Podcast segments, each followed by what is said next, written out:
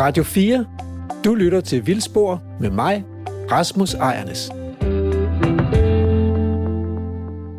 Så er vi tilbage i Vildspor, øh, hvor vi i dag øh, kigger på øh, naturen og kunsten, men nu forlader vi langsomt det her tema om kunst, fordi Vorsø er jo også et stykke vild natur med en historie, og i anden del af reportagen skal vi høre lidt om de her ynglende havørne og om Jenses livslange forhold til skaverne, som yngler på øen.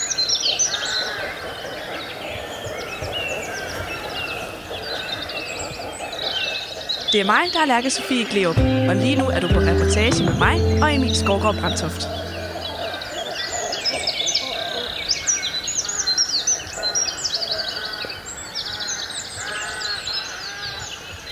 Nu er vi så kommet hen til, øh, til huset her, hvor, øh, hvor Jens bor. Hvad er det, der har fået dig lukket til øen af flere omgange, og så sidenhen for at bo her fast? Jamen, det er jo en meget lang historie. Men nu kommer jeg jo fra altså, jeg er opvokset på den her egen, så jeg har kendt til stedet meget tidligt. Men øhm, øh, vores ø var jo kendt som sådan et reservat, hvor man ikke kunne komme. Og øhm, meget tidligt havde jeg sådan sat mig ind i, at der fandtes øh, nogle øh, reservater rundt omkring i landet. Der var en bog, der hed Jeg ser på fugle, som kom i 1960. Og den tror jeg, at mange af min generation er vokset op med og er blevet inspireret af, og af den vej blevet gode øh, feltontologer på den måde. Øh, og der var, der, der læste om noget, der var Vorsø, der var Tiberen, og der var andre steder, og det var jo noget, man sådan tænkte, det var, det var nogle steder, man ikke kunne komme og så videre, og øhm, alligevel så tog jeg herned fordi jeg har læst en avisartikel om øen her i 1968, og så tog jeg simpelthen og cyklede herned og gik rundt om øen, og kunne så se ind i en af skarvkolonierne, som lå ude ved kysten, og så tænkte jeg, hold da op, findes der virkelig sådan noget herhjemme? Øhm, men hvad jeg også så, det var, at inde i kolonien, der lå der et bjerg af døde skarver, der var skudte. Og øh, så tænker jeg, hvad, skyder man fuglene i sådan et reservat her? Øh, nu var der jo allerede dengang en masse diskussion om jagt og forurening og den slags ting. Det var dengang, da hver eneste åløb eller bæk var, var en kloakrande. Så der, der var ligesom fokus på mange af de der ting, og der var meget fokus på, at jægerne stadigvæk øh, rende rundt og skød vadefugle og alt muligt andet. Så vi var en hel gruppe af folk fra Ontologisk Forening og Natur og Ungdom, som, som øh, jeg så alle de her ting. Så, så bare det, jeg så her på Vorsø, det var, det var jo et bidrag til, til noget, man ikke syntes om. Men det er jo klart, at naturen som en helhed gjorde meget stort indtryk på mig. Og øhm, ja, det var bare nogle besøg, jeg havde, og så var jeg på nogle ture herned. Og siden så kom jeg så med en, en voksen biolog hernede. Det var Paul Hall Mortensen, som var sådan en inspirator. Han var lidt ældre end os andre, og han var allerede øh, ved at blive uddannet og så videre, og han havde fået for opgave at se på de gamle videnskabelige reservater, som det hed. Og øhm, han fik stoppet beskydningerne af skarverne, og øhm, i gang satte en ringmærkning, og den vej kom jeg til øen, fordi at øh, sammen med nogle andre i Aarhus, der mærkede vi rovfugle, musvåger og klatrede så i træer jo. Og øh, så var vi jo egnet til at klatre efter skarv. Så vi blev hentet til vores sø, øh, og øh, skulle det, som andre ikke kunne, klatre op og håndtere de her krabater, blive overskidt og overhakket, og så forsyne dem med ringen, nogle gange 10 meter op i nogle gråpopler herude i Vesterdam. Men øh, det blev vi altså efter helt, helt gode til. Senere har jeg sagt, at det er en ekstrem sport, og det var det virkelig. Øh, men øh, det, der kom ud af det, det var jo, at vi fik op til 10% af bestanden mærket, og det betød altså, at vi kunne se ringmærket fugle komme tilbage. Og øh, da jeg fik lov at komme her i sådan en længere perioder med besøgstilladelse, det er 1977, der var det fordi det var mere som tegner, at Paul han havde tilbudt mig, der havde jeg arbejdet på tipperne en overrække, og der kunne jeg jo ikke der var ved at gro fast derude, så de mente, at jeg skulle et andet sted hen. Så jeg tog fra den vestjyske natur her til Vorsø, og det passede mig vældig godt. Øhm, Så øh, jeg fik de første år øh, lov til at gå omkring her på øen og tegne og gøre noter omkring skarverne. Og det udviklede sig altså til, at jeg øh, fandt en metode, hvor man kunne følge dem. Man havde fået bygget et observationstårn. Og øh, for at kunne, kunne, kunne blive på vores sø, blev jeg jo nødt til at, at finde på noget, som, som kunne bruges. Derfor så øh, øh, fandt jeg igen mit tegneri, der fandt jeg ud af, at jeg kunne øh, øh, identificere alle de her mange skarvreder i træerne, hvor der, der kunne nogle gange være op til 20 redder i et, i et træ. Og der lavede jeg sådan et system, hvor jeg nummererede de der redder, men jeg kunne ikke se dem alle fra én position, så jeg havde sådan flere positioner rundt om kolonien, og på den måde kunne jeg så følge 350 var jeg oppe på en overrække, hvad der foregik i redderne fra tidligt til sent.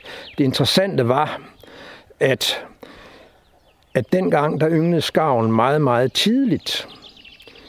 Øhm, det tidligste, de, de øh, faktisk ja, de ankom til kolonien allerede ved nytårstid og kunne have påbegyndt æglægning sidste januar. Til, og, og mange de havde øh, de etableret sig meget tidligt. Og det, som øh, der undrede mig, det, når jeg gik her en hel sæson, det var jo, jeg, jeg fandt jo hurtigt ud af, at en, en stor del af de her redder, 10 procent af de her redder, der var der øh, to kul. Så tænkte er det de samme, er den samme han og hun, der får et anden kul? Og der fandt jeg så ud af, at øh, ja, nogle få par, nogle par, der er den samme han og hun, andre par, der er det hunden, der forsvinder, og han fodrer ungerne op, og så kommer hunden tilbage efter en måned i bedre kondition og finder en anden han og får et andet kul med, og sådan var der alle mulige variationer i det der. Efterhånden, som vi havde dem ringmærket, så kunne vi jo sådan hit redde individerne. Og det helt særlige var jo, at man kunne kende altså det hele ud fra, at du var mærket, altså mærket fugle. Ikke? Og det har jeg brugt øh, omkring 30 år på fordi det udviklede sig rigtig meget. Det udviklede sig til, at det blev sådan en slags overvågning. Efter vi fik et, et, et nyt observationstårn, som vi kunne bruge, uden at vi forstyrrede fuglene. Og så var der så kommet mere mandskab til, og der var blevet en feltstation her. Og øh, så var der jo, ja, vi var fire, der fulgte det her, og nogen talte op, og vi arbejdede så at sige hele landet, for det er jo dengang, der skarverne de virkelig ekspanderede. Øh, men det blev sat i system, således at vi faktisk overvågede fuglene hver eneste dag hele ynglesæsonen. Og et af årene, der indsamlede vi 42.000 øh, data. Og det... det er jo alligevel en del. ja, ja, og øh, det stod så på i, ja, fra først i 80'erne til midt i 0'erne. Og det er noget af det, jeg har brugt mit liv til. Ja, Udover at jeg har selvfølgelig også tegner og skriver om naturen og alt det der. Ja. Det er jo en skøn plet her, og, og det lyder virkelig som om, der er, der er, øh, der er rigtig, rigtig mange fortællinger om de her, om skarverne og om, om øen i det hele taget. Men hvordan, hvor meget betyder det øh, at bo her på Vorsø for, for din kunst og dine tegninger og dit forfatterskab? Jamen, det betyder jo alt. Først og fremmest, det, der er vigtigt, hvis jeg var jo opsat på at leve af at tegne, så jeg var jo først, øh, altså det, der hedder reklametegner, som vi kom i lære som 16 år. Jeg var det i fem år, det har jeg lært meget af. Øhm, men hvis jeg skulle leve af at tegne fugle eller male fugle, øh, det er der ikke ret mange, der kan. Og øh, det kunne jeg som heller ikke, men jeg kunne så se, at hvis, øh, hvis, øh, altså, hvis jeg skulle bo et normalt sted som 25-årig, så, så kostede det jo noget. Og, og det kunne jeg slet ikke, det kunne jeg slet ikke øh, skaffe de midler. Så jeg besluttede mig faktisk til at blive på de her feltstationer, hvor jeg begyndte som fugleobservatør ude på, på reservatet Tiberen i 1974. Og der udgav jeg en bog det første år, og øh, den blev så stor en succes, at den kunne jeg faktisk leve af. Fordi for det første kom det et ret stort oplag i forhold til, hvad sådan noget bliver solgt i. Men det var fordi, det var på vestkysten, og det var turister og sådan noget. Og det gav mig så opgaver resten af mit liv. Og så har jeg så jeg har lavet mange opgaver og så videre, men det er først de sidste 15-20 år, jeg sådan har fået lov til at, at fuldt at lave mit eget.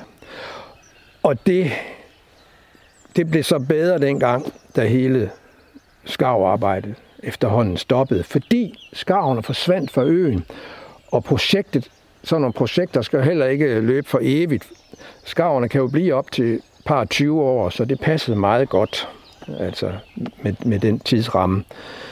Og det var, det var godt, at, at alt det, det stoppede, men det betyder ikke, at jeg ikke har fingrene i det i dag, fordi der kom jo en anden biolog ind i billedet. Øh, det var Thomas Breinballe, først fra Danmarks Miljøundersøgelse, nu Aarhus Universitet. Og han har forvaltet hele det materiale, og han har forårsaget, at alt det, vi havde på kartotekskort, det blev organiseret, så det kunne bruges. Altså det blev tastet ind det meste af det. Og der er jo kommet flere Ph.D.-afhandlinger ud af det, og det er jo helt fantastisk, at materialet i den grad er blevet brugt. Det er jo så publiceret internationalt mest. Men øhm, alt det, som er blevet...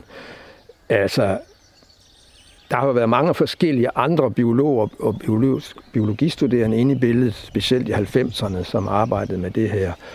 Og øh, det var meget inspirerende at få nogle andre øjne ind på det, men det var også inspirerende for dem at få nogle øh, idéer for mig, og på den måde udvikle sig ting. Så der var der jo et virkelig fint forskermiljø, kan man godt sige, der i 90'erne. Men sådan noget, det går jo op og ned, og i dag er der jo ikke så meget gang i den på den måde, og feltstationen er også faktisk nedlagt, forstået på den måde. Man har jo ikke nedlagt stedet. Det er åbent for alle, som kan tænkes og vil, vil lave noget herude, som har med, med stedet at gøre. Men lige i øjeblikket er det, er det meget lidt, men der er jo botanikere, som har fuldt stedet, som kommer her stadigvæk, altså svampefolk også og sådan. Og så er der jo den 10-årige skovtaxation, som er meget vigtig her, hvor det er det eneste mål, man har for, hvordan skoven udvikler sig, hvor man simpelthen øh, registrerer alle træer og regner på, hvor meget vedmasse er der i forhold til øh, stammer og alt sådan nogle ting.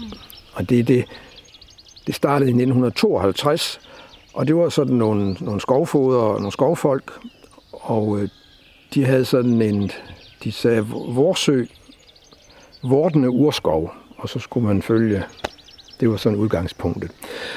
Og øh, det man så har jo måttet øh, sande, det er, at det ikke sikkert tingene bliver, som man går og tror. Fordi Vorsø her er jo ikke, det er jo meget en plantet skov, og består af mange forskellige indplantede ting. Men det, der har været allermest afgørende, det er jo, at skarven har været her i så stort tal, så de har øh, nulstillet en af skovene herovre, og den, den skal vi over og kigge på. Det var så, det var så gralt, kan man sige, at øh, de, de folk, som arbejder med den undersøgelse, kommer hver 10 år, de er jo ved at være ældre mennesker, det er 1982. De vil simpelthen ikke have med det at gøre mere, fordi nu havde skarverne fået lov at vælte hele skoven. Men det samme år, der havde vi nogle øh, unge studerende fra RUK, som lavede et projekt herover, og de havde jo antennerne ude og snakkede med de her skovfolk om det her, men den her undersøgelse. De øh, gik så ind i det og øh, sagde, jamen vi vil da meget gerne overtage efter jer, fordi det er da bare helt fedt at have et skovområde, der er blevet lagt ned af skarver, og så følge det fra starten. Så de, de tog over der 82 og kommer hver 10 år. Og håber, de kommer igen i 22. Mm. Men ja, de vil være ældre mennesker også.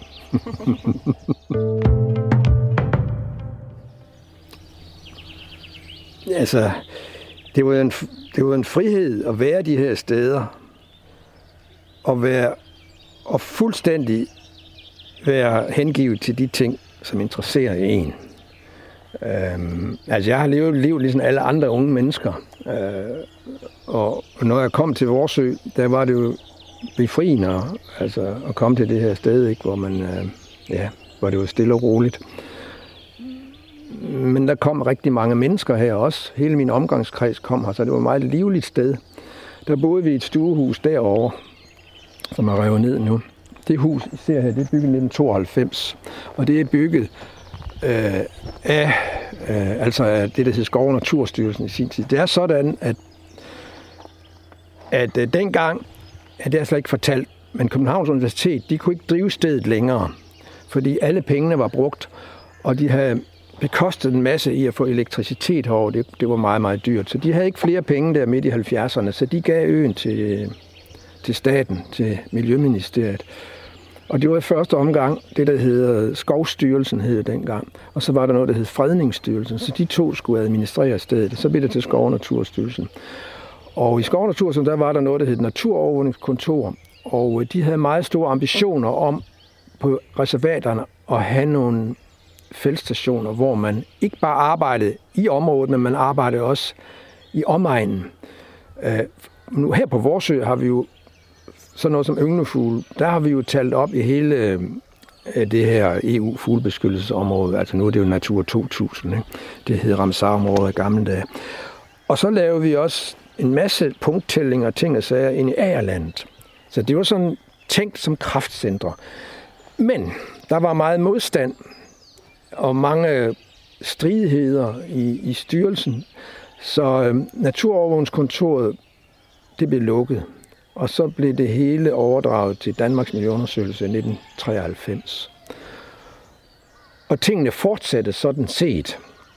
Men det løb ud sandet alligevel. De havde heller ikke midler til det, og der var mange årsager, der gjorde, eller grunden til, at alle fældstationer blev endelig lukket i år 2000. Så, så stod de med et sted herover, og øh, jeg var her, og jeg arbejdede stadigvæk aktivt med skarverne, så så øh, jeg, jeg fik så sådan en ordning, at jeg kunne blive boende her. Og, øh, men jeg var ikke nogen, der var ikke nogen øh, biologiske undersøgelser, fordi det, det måtte Miljøministeriet ikke. Og øh, Danmarks Miljøunderstøttelse var ude af billedet, så der foregik intet her. Men øh, skovdistriktet, det er så Silkeborg skovdistrikt, de, øh, det der hedder det er enheden Søhøjland. De har fået sådan nogle fine navne alle sammen. Vi er jo ikke, altså Søhøjland, der står stadigvæk Silkeborg Statsskovdistrikt. Det var mærkeligt, hvis det var Søhøjland derude ved fjorden, ikke? Men øh, øh, øh, de var interesseret i formidling, og øh, der fik jeg så en ordning med dem, at jeg, nu havde de jo fået bygget sådan et fint hus her, og øh, det er almindeligt kendt, at sådan lidt, der er jo nødt til at være et vis opsyn. Så jeg fik en ordning med, at jeg kunne blive boende her. Og så tog jeg mig af dem, som stadigvæk skulle komme og lave nogle undersøgelser herovre. Men så fik jeg også ansvaret for, øh, at jeg guidede øh, altså besøgende herovre i sommerhalvåret. Og der kommer hvert år ja, 20, 30, 40 rundvisninger. Så det er noget af det, jeg også tager mig af. Og det er fint. Nu kan vi høre skarverne. Ja, lige... Skarverne er så tæt på som aldrig før, fordi at øhm, de har fjernet fra de centrale... Der kommer helt lavt derude. Ja, det er det. Ja. ja det er måske de... den, der... Ja, så, det var lidt rundt med så varsler de. Ja. Men, øh, men skarverne var jo tidligere udbredt i den centrale skov her. Men da ørnene kom for 10 år siden, der rykkede de ud af skoven over et område, hvor de før har været, men der var ikke så mange træer tilbage, men der var jo en række træer her langs vejen. Og der har vi faktisk tyngden af kolonien i dag. Og her i år, der er et asketræ det nærmeste her. Der er der 11 redder i år, og for fire år siden var der 0, så mm. de kom meget tæt på. Så det er meget hyggeligt. Ja. de haver jo alle, altså for eksempel den birk, den er de jo den ser lidt mærkelig ud i toppen. Det er simpelthen fordi, de, bider, de kan godt lide at bide birkegrene af. De er porøse, og så er de lidt fugtige, og sådan noget frisk løv, det, det kan de godt lide at ligge i redden. Det er mig, der er Lærke Sofie Gleup, og lige nu er du på reportage med mig og Emil Skovgaard Brandtoft.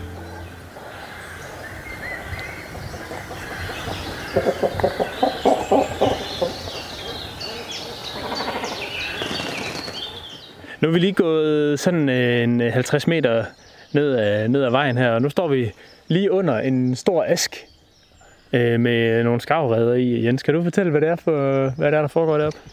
Jamen, øh, nu er det jo meget stor sollys ned, men I kan godt se, at der er en del redder. Der er 11 redder, og for 3-4 år siden, der var der 0. Og det er jo stadigvæk et træ, som ikke er så påvirket af skarverne. Det, I kan se, det er ved at springe ud.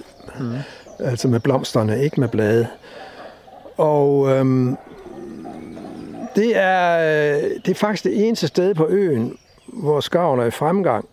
Og det er lige ved siden af huset. Det hænger altså lidt sammen med, at øh, selvom havørnen ikke direkte angriber skarverne, så er skarverne ikke helt trygge ved havørnen, og de er ikke så meget lige det her område, havørnene, men de, øh, bare vi går 100 meter længere hen, så kan havren godt finde på at sætte sig derhen, fordi træerne er udgået, og så er der mere plads.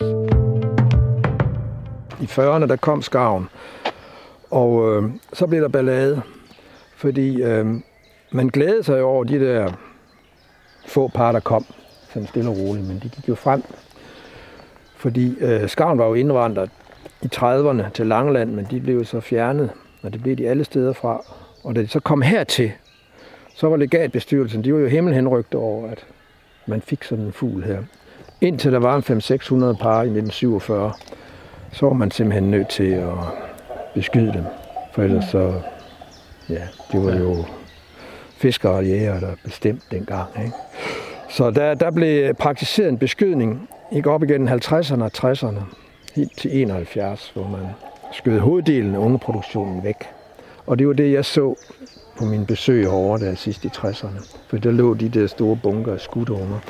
Det var faktisk en, øh, en ret, øh, eller jeg vil ikke sige genial, men det var en eftertænksom måde, hvor man formåede at bevare skarverne, fordi de samlede simpelthen en håndfuld af de bedste skytter på egnen, og så gik de ud sidste juni, når ungerne var så store, lige inden de skulle flyve, og så skød man dem ned, så mange man kunne. To timer, og så gik man. Og øh, det var sådan en meget øh, kort og hæftig forstyrrelse, så skarven er egentlig ikke rigtig opfattet som massiv forstyrrelse. Ungerne var bare væk. Mm. Så derfor kom de tilbage året efter. Og det holdt bestanden på omkring 250 par gennem 60'erne. Men øh, det ændrer sig heldigvis. Ja. Så der har vi så været vidne til, at jamen, så meget bestanden kommer op, og så går de ned, og under gunstige forhold, så kan bestanden jo vokse kolossalt meget. Men når der så begynder at være de her svingninger, det er det, vi ser nu, og det vi ser med skavbestanden. Bare den mindste hårde vinter har jo også betydning, fordi de er mere presset, og det er noget at gøre med vinterkvarterer og sådan noget der. Nu er vi sådan lige gået en lille smule øh, mod, mod vest fra, øh, fra gården, og står nu foran et, øh, ja, et, et hvidt stråtægt hus, øh, som, øh, som er bygget af Københavns Universitet i 30'erne, var det vist det Jens sagde. Øhm, og der skal vi ind nu. Deroppe der kan man nemlig se op til havanreden derindefra.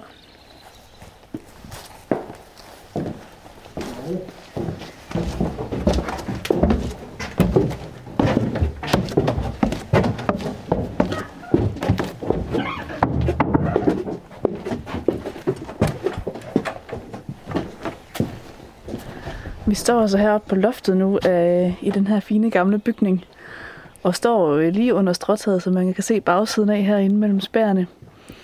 Og øh, vi står nu og kigger ud af et af gavlvinduerne, hvor øh, Jensen har sat et teleskop op. Og herfra kan man, øh, kan man se op til, til den her havørnerede. Men den er ikke på redden. Jo, den er placeret lige i nærheden, jeg kan ikke se den. Det gør den nogle gange, så sidder den ved siden af og holder øje.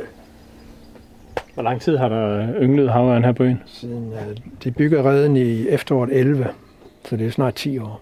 Ja. Er det det samme par? Ja, hunden er ringmærket fra Sverige fra 2008. Og han, det var den samme. Det, da de yngre, der var de jo, havde de stadigvæk sådan lidt ungfugle karakterer. Men det er jo normalt, de, altså, hvis ikke...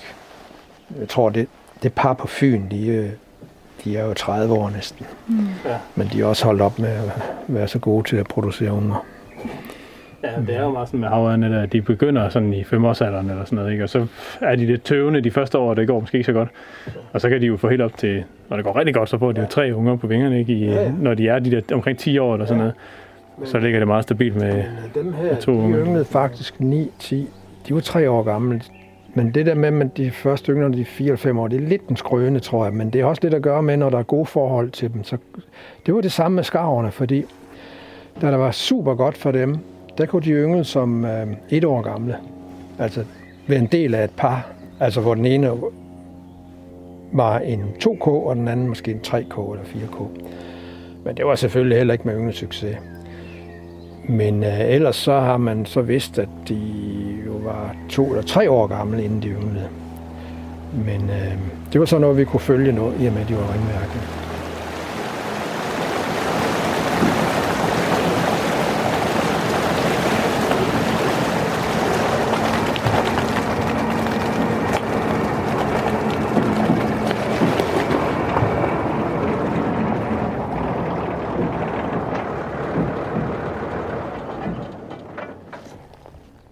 Taget turen med traktoren tilbage fra Vorsø. Nu står vi inde på fastlandet igen med sandstranden under fødderne her.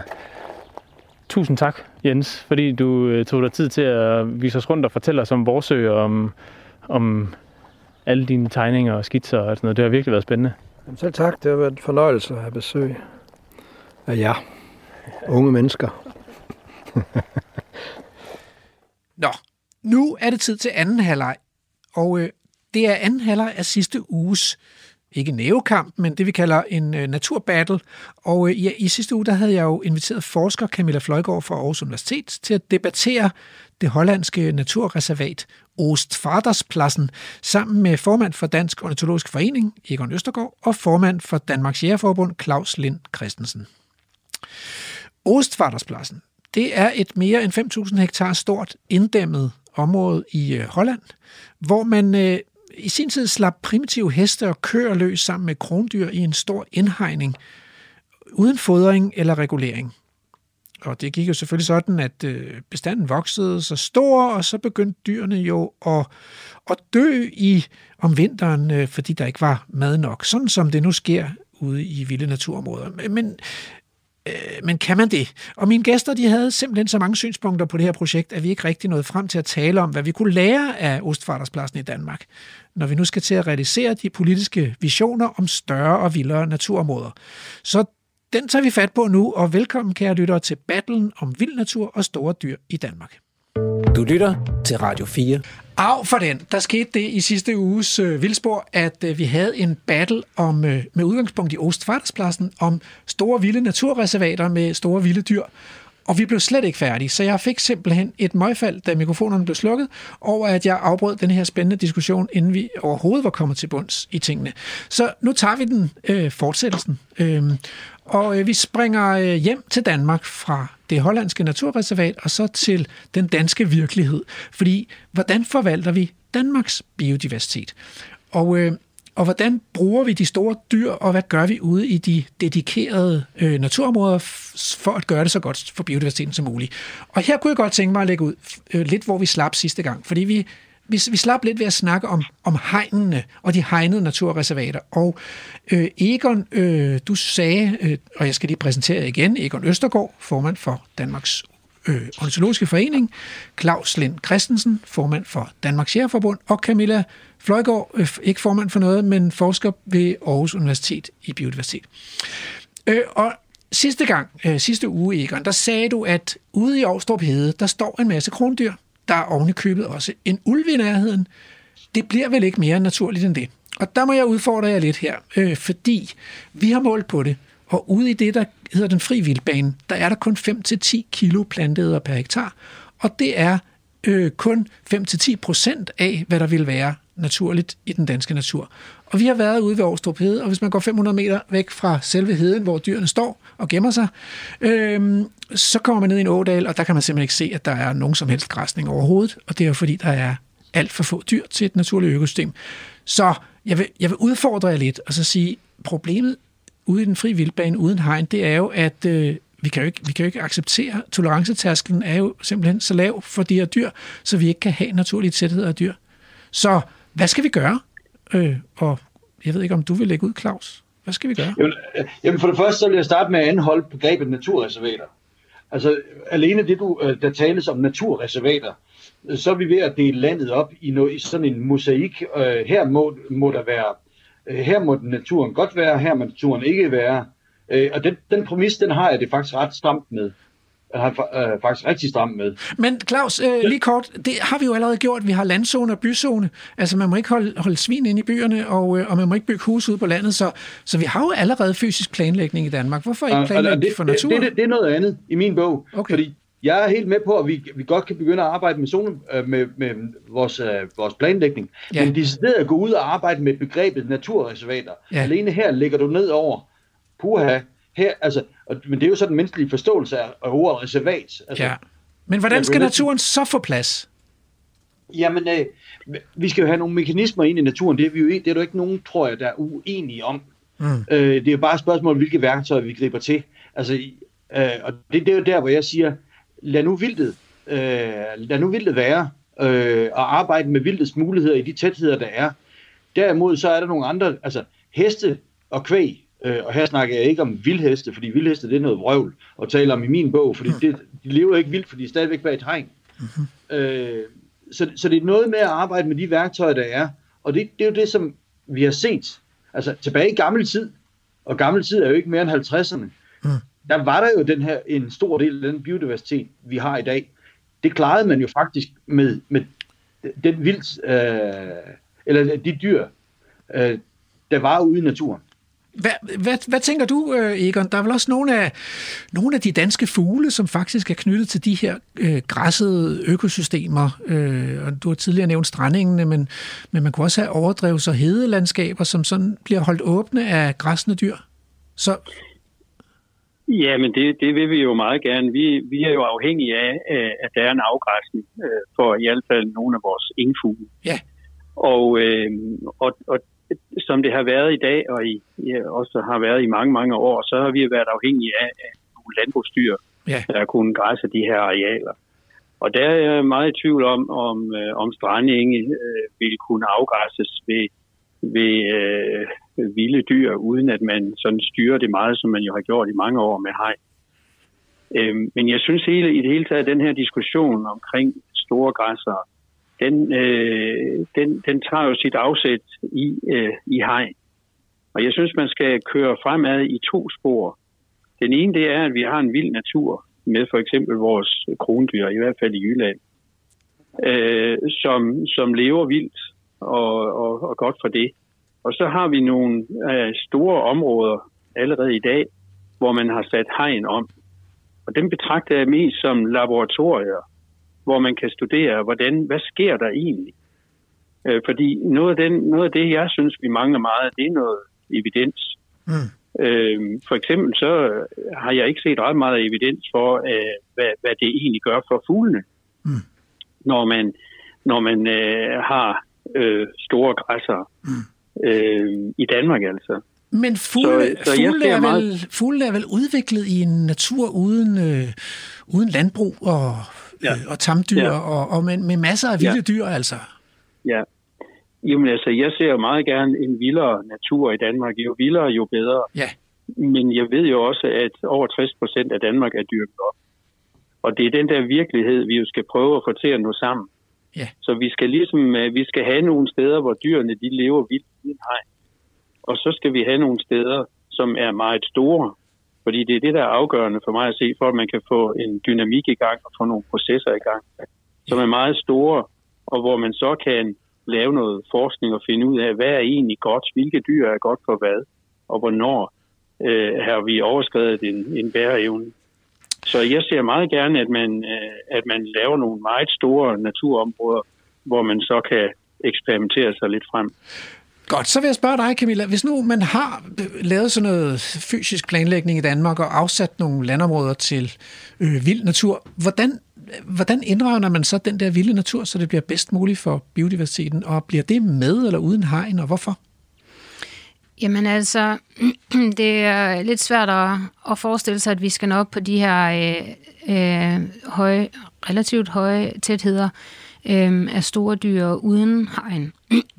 og øh, det er egentlig ikke fordi, at jeg forestiller mig, at man skal 10-doble eller 20-doble antallet af krondyr, men, øh, men netop også, som både øh, Claus og Egon nævner, øh, at heste og, og, og kvæg og bisserne for den sags skyld, øh, og elge og så videre, øh, øh, kunne være relevante at sætte ud i de her naturreservater. Øhm, og øh, sådan som, netop sådan som vores landskab er indrettet i dag, øh, Øh, så øh, når de krondyr, der er, selvom der er relativt få i forhold til øh, naturlige tætheder, når de render ud på øh, landmandens marker, så øh, går der altså ikke længe før, at øh, der kommer et krav om, at bestanden bliver reguleret, øh, så det ligesom er, er tåligt for de her landmænd. Øh, og så... Øh, hvis man så forestiller sig, at man sætter heste og kvæg ud øh, sammen med de her krondyr, jamen så vil de jo sandsynligvis gøre det samme mm. øh, og lave en masse ballade, øh, også for trafik. Øh, det er ret øh, øh, farligt at påkøre en ko, for eksempel. Øh, så, så, så hvis man skal tænke på de konflikter, der opstår, når de her dyr render frit rundt i landskabet, øh, så er det svært at forestille sig, hvordan man skulle have dem uden hegn i hvert fald. Okay, men hvorfor så ikke bare øh, fortsætte business as usual. Fordi vi har jo i dag nogle hegn, og der går nogle landbrugsdyr ind bag mm. de hegn, og så har vi noget øh, øh, åben natur, hvor, hvor dyrene så lever et, et frit og vildt liv. Der er ikke så mange dyr, som der ville have været naturligt, men i det mindste, så kan de gå hen, hvor, hvor de vil. Hvorfor kan vi ikke bare køre videre af den, med den model? Jamen, øh, altså, øh, man kan sige, det er jo business as usual, som du selv kalder det. Øhm, og øhm, vi kan jo se på øh, de opgørelser, der er over øh, Danmarks biodiversitet, øhm, at øh, biodiversiteten er i tilbagegang. Øhm, og det kan man jo tage som et, et vink med en vognstang om, at øh, det vi gør i dag ikke virker. Øhm, og hvis vi så kigger ud, øhm, hvordan der ser ud derude i naturen, jamen så er det rigtigt nok, at der er nogle arealer, der bliver græsset med øh, landmandens dyr, øh, men der er rigtig, rigtig, rigtig mange arealer, for eksempel ligesom den her ådal, du nævner, øh, ved Aarstrup Hede, hvor der bare ikke er tegn overhovedet på, at der øh, er nogen nævneværdig græsning af dyr. Øhm, så der er rigtig mange af de her naturarealer, hvor der, hvor der, ja, hvor der bare i princippet ikke er nogen dyr. Øhm, og øhm, og derudover så øh, er der også de områder med krondyr, øh, som øh, mange steder også øh, ser ud til at mangle mere dynamik. For eksempel tramp fra større dyr øh, kunne være rigtig positivt på nogle af de øh, heder og klitter, vi har. Men kan man så ikke betale nogle landmænd for at sætte deres dyr ud og græsse igen, ligesom i 50'erne, som Claus siger?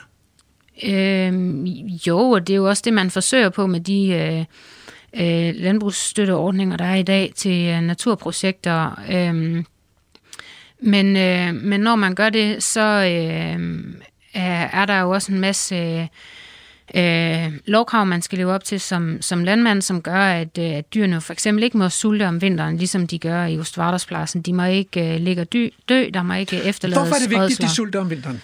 Jamen, de æder noget andet, når de bliver sultne. Okay. Øhm, og det, hvis man kigger ud til Mols, øh, ude på Mols Laboratoriets arealer, hvor de har haft de her heste og kvæg gående uden øh, fodring, jamen øh, så taber for eksempel kvædet, som jo en landmand godt kunne have som produktionsdyr også, jamen landmanden er altså ikke interesseret i, at de begynder, at de begynder at tabe sig i løbet af vinteren, fordi så mister han omsætning.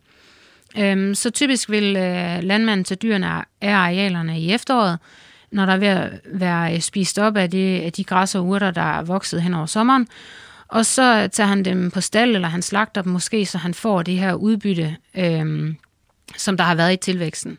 Men ude på Mols Laboratoriets arealer, der lader de dem gå hele vinteren, og når de så bliver sultne nok, så æder de øh, grene og bark, og øh, de æder endda den her øh, gyvel. Øh, mm.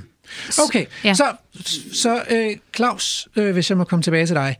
Øh, det øh, vores forskere her siger, det er, at det betyder faktisk noget, at dyrene er sultne om vinteren. Det betyder noget, at de lever et vildt og naturligt liv, og det er svært at få landmænd til at holde deres dyr som om de var vilde og naturlige, fordi så vil de tabe sig om vinteren. Øhm, så øh, hvis det er et ønske, det er det så et ønske, man kunne opfylde i, i forhold til at have sådan nogle store vilde naturområder i Danmark, at der var en naturlig tæthed af store vilde dyr, som ikke blev fodret om vinteren? Det tænker jeg da, fordi landmænd, hvis jeg kender dem ret, øh, så er det da bare et spørgsmål om at lave en aftale med dem om, at de ikke skal slagtes. Så ved jeg godt, det er et spørgsmål om penge. Mm. Øh, sådan er landmænd også. Øh, men, men det er jo dybest set bare et spørgsmål om at lade være med at slagte konen. Og lade være med, altså hesten, der går herude for i nærheden af et parcelhuskvarter, hvis den bliver slagtet, det tænker jeg, der giver lidt udfordring. Men er det vigtigt for dig, at det er en landmand? Kunne det ikke være en, Nej, en, du, en øh, du og jeg kunne da købe nogle heste og nogle Ja, køer, og så ja. kunne vi da lave en lille business på For det. eksempel. Øh, det har jeg da ikke noget problem i. Ja, man Og kunne også det, slippe og dem. der, på, på det, det område, du taler om ved øh, på Aarhus Hede, og jeg, jeg er ikke klar over, hvor stort lige præcis det der område er, men hvis man slår, hvis det er 200 hektar, øh, et hjørne, og man slår et hegn rundt om, om det, og så afpasser man det med øh, den mængde dyr, der til for at løse opgaven, Ja. så har jeg da ikke noget problem i, at øh, den mængde dyr Mm. øh, ikke bliver slagtet. Mm. Kan man gøre det, så er det fint. Mm. Så kan man lige så godt udnytte den ressource, som vi i øvrigt bruger her i, mm. øh, her i landet, da vi øh, langt de fleste trods alt spiser noget kød. Øh, så, men, men jeg er jo godt klar over den mekanisme med, at hvis man trykker lidt til dyrene, så gør de noget andet ved, Ja. øh, ved arealet. Og den mekanisme skal man selvfølgelig udnytte. Ja, så øh, Egon, så kunne jeg godt tænke mig at spørge dig, altså, jeg, nu har jeg hørt dig flere gange kalde det, kalde det et eksperiment, det her med vild natur, men er, er det ikke faktisk naturplejen, der er et eksperiment? Fordi den vilde natur, det er jo den, der har været altid, man kan sige, den tamme natur, eller kulturnaturen, den har jo kun været der i, i nogle få hundrede, eller nogle, nogle få tusinder af år, men, men jo egentlig ikke særlig længe, så, så kunne man ikke bare sige, at det handler om at slippe naturen fri? Jo, jeg vil meget gerne slippe naturen fri. Jo, jo vildere, jo bedre. Ja. Øh, men jeg synes, at man skal passe på, at man ikke øh, sådan stiller det op, som at det er et enten eller. Altså, at dansk natur enten er et spørgsmål om, øh, øh, at vi skal hegne så meget som muligt, øh, og, og at, øh, at vi så, øh, eller, eller at vi laver, finder en eller anden middelvej, hvor man nogle steder øh, har nogle store eksperimenter, som jeg vil kalde det, Mm. øh, med hegn. Øh, og andre steder, der fortsætter man business as usual.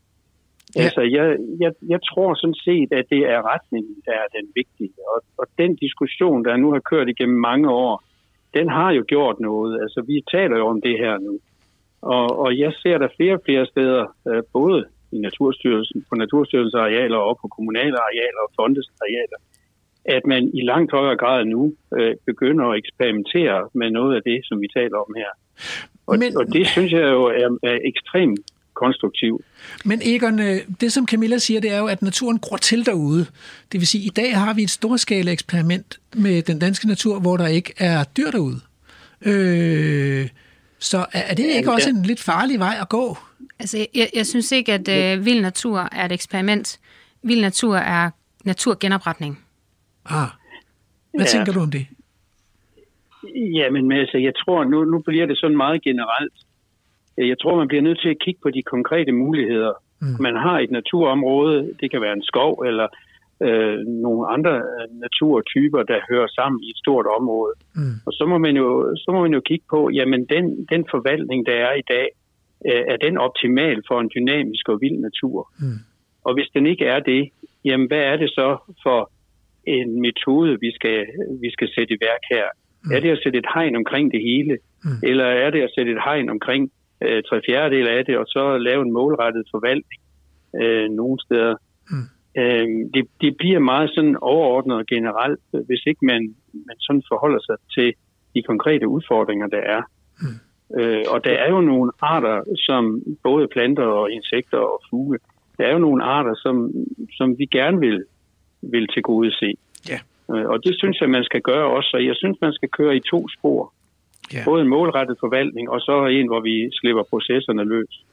Så kunne jeg godt tænke mig at, at bringe på banen, altså at vi har jo fået en, en jordklode, som vi stort set har tømt for landlevende pattedyr. Så hvis man tager alle verdens landlevende pattedyr og vejer dem, så er det kun 4%, der er vilde dyr. Øh, så, så hvis vi nu ikke kun skal tænke på fugle og planter og insekter og sommerfugle og sådan noget, øh, hvordan kunne man så forestille sig, at vi... Øh, at det kunne være en målsætning i sig selv at få nogle, store, nogle flere store vilde dyr øh, rundt, rundt omkring i det danske land. Altså, og, øh, og, og hvordan skal vi få det, hvis ikke vi skal have hegn? Øh, og her kunne jeg godt i min desperation spørge, øh, spørge Claus, du er jo ligesom formand for jægerne. Kunne man forestille sig nogle områder i Danmark, der blev udpeget som jagtfrie kerneområder, hvor man simpelthen øh, besluttede sig for ikke at have nogen jagt, og så lade dyrene blive så mange, som de havde lyst til? De vilde dyr.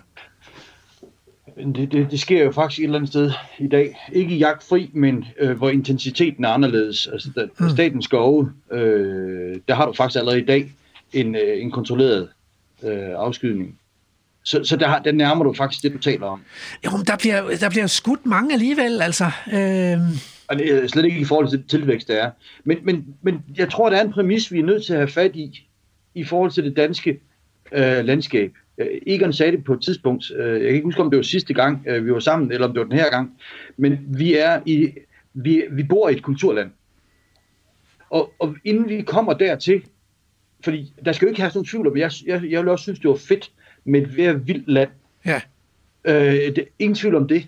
Men, men jeg, jeg køber også ind i en præmis om, at vi er i et kulturlandskab. Ja. Og hvis, hvis vi bare siger, så nu gør vi sådan her, så har det jo nogle konsekvenser for ja. resten af landet. Og det, vi er nødt til at tænke i nogle større helheder her. Ja. Øh, og det, det er derfor, jeg vil selvfølgelig, altså, øh, som jæger og formand for jægerne, vi, altså, jo flere krondyr, jo bedre. Ja. Øh, altså, det her skal du ikke nogen tvivl om. Dårvildet, råvildet, du kan køre hele vejen rundt. Øh, fuglene for den sags skyld også. Men, men det har, vi er bare nødt til at sige, det har nogle konsekvenser. Ja. Og det, og det er der, hvor, hvor jeg, jeg tænker, vi er nødt til at holde bæredygtighedsbegreberne ind i den her, sammen med en biodiversitetsdebat. Men, men vi skal også have proportionerne på plads. Så vi har 44.000 kvadratkilometer at gøre godt med, og det vi taler om nu, de her store vilde naturområder, det er og bliver jo en lille procentdel af Danmarks areal. Så vi vil jo stadigvæk, det vil jo stadigvæk være mennesker og veje og byer og marker og plantager osv.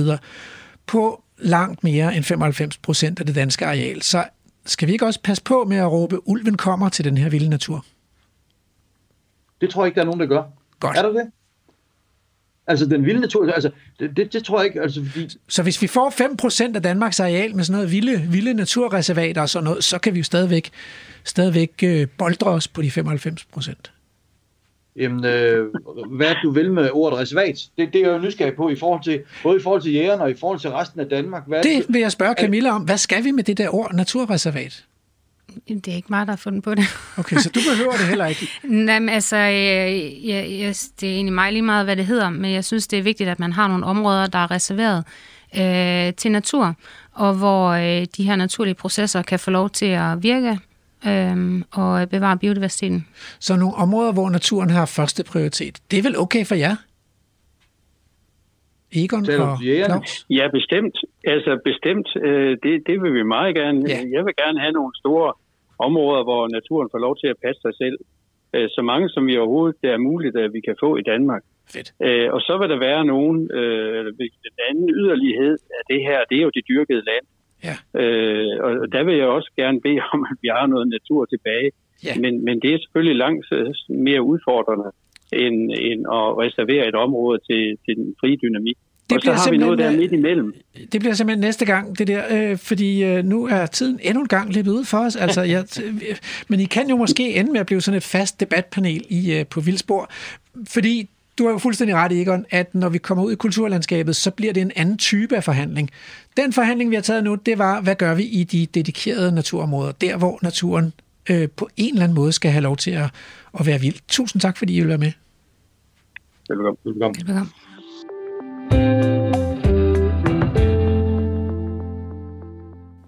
Så er det tid til at vende tilbage og få pulsen ned igen. Og hvis nu I er nysgerrige efter mere substantiel viden om Ostfaderspladsen i Holland, så har jeg lagt et link til en længere udredning om området i Vildspors Facebook-gruppe, som nu tæller mere end 500 medlemmer, men gruppen er stadig åben, også for dig. Åh, disse battler. Måske kunne I godt høre, hvor meget jeg længes efter at springe ud af den neutrale værtsrolle og kaste mig frådende ind i de faglige og etiske diskussioner. Ja, jeg er ingen stor skuespiller på det punkt. Apropos, der er der ikke nogen, der har ringet på naturtelefonen i dag, Andrew. Øhm, øh, hør nu her, kære arter, planter, dyr og svampe. Nummeret er det samme som altid, så vær ikke sky, bare ring. Men øh, så foreslår jeg, at vi i stedet i dag snupper ugens haiku med det samme, og så lader vi udsendelsen klinge ud med de lydbreve, som er indsendt af jer skønne lyttere via Vildspors Facebook-gruppe. Den hedder bare Vildspor på Radio 4. Det er lyden af naturen under vores ufrivillige corona-isolation i påskeferien.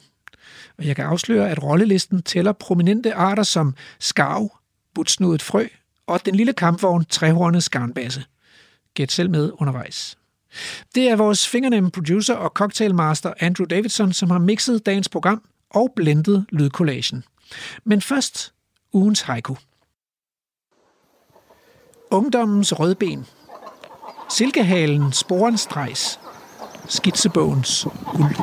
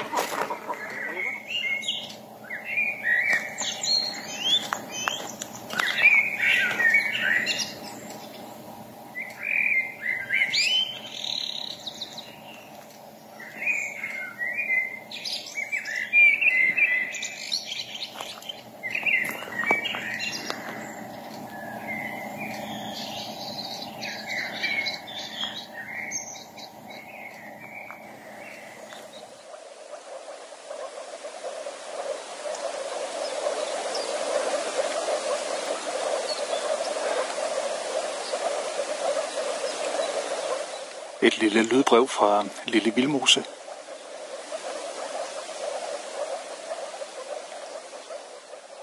Spidssnudet frø og bjeffer og den putsnudet knurrer ude i et lille vandhul.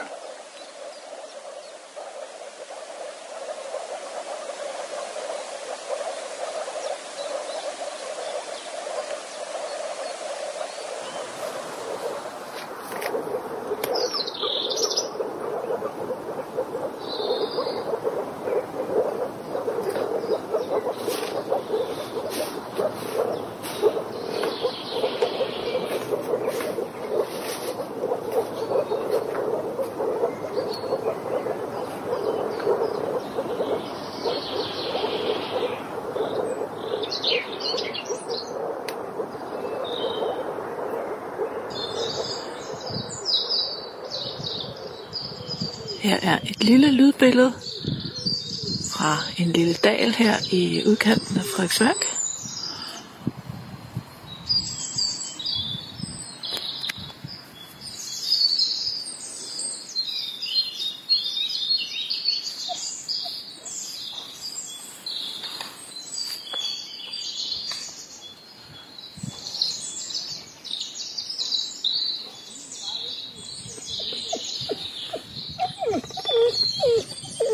Så Masse.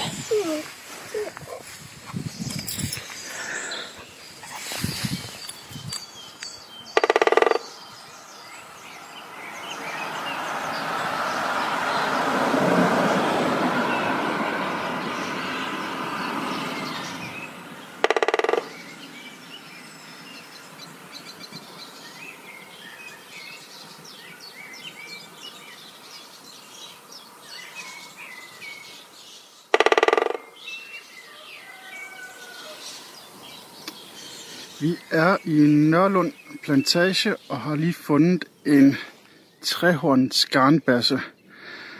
Og den laver altså den mest fantastiske lyd, hvis man samler den op. Prøv at se om.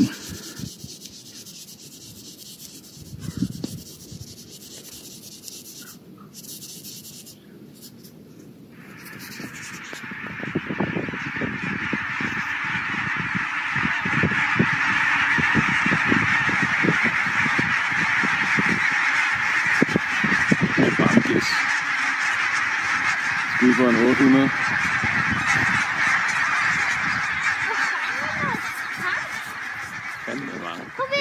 Hey, det er Peter fra Gern her. Ja, det er Gern Å igen. Vi kan høre, men vi kan også høre nogle børn, der er fuld gang med at lave vandløbsundersøgelse. Prøv at se, hvad de har fundet. Se, der er faktisk en lille lambrat. Og så er der døgnfluelarver. Hvor, hvor, hvor, hvor Både er der som, både en, Hvor som nok er... Hvad hedder den nu? Majdonflue, Ephemeris danica. Og så er der også en anden en. Måske en baetis. Hey Så, far, man ved ikke, om man kan spise det her tang. Må jeg se, hvad det er, du har fundet, Emil? Ja. Prøv at lægge det ned til dyrene. De, de kan godt spise det her tang. Ja. Så øhm, det er lyden af Gernå i dag. Jeg tænker faktisk, at vi skulle fange mere. Programmet er produceret af Folkeuniversitetet og Aarhus Universitetsforlag for Radio 4.